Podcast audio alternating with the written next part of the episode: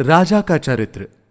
जो राजा सब पर संदेह करता है और प्रजा का सर्वस्व हर लेता है, वो लोभी और कुटिल राजा एक दिन अपने ही लोगों के हाथों मारा जाता है।